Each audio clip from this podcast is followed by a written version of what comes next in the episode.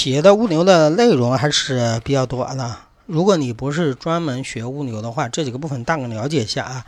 总共一般来说是有这七个部分啊。你们就像我刚才所说的那个买书的案例啊，案例里面我刚才说过了，你下单以后有个物流的信息的传递，对不对？然后知道哪里有库存，信息又传递过去，传递过去以后就牵扯到一个什么呢？比如说就是一个拣货作业，对吧？你要把你的书给什么拿出来呀？要把你的东西要搬出来呀，装卸搬运，对不对？如果装卸搬运以后，是不是就有什么？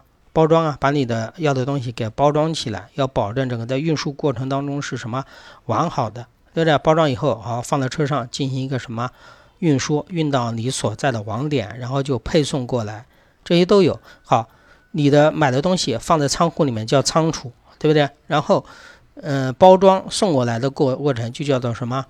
流通加工啊，就是对你的东西进行一个简单的包装，然后搬运的过程就叫做流通加工。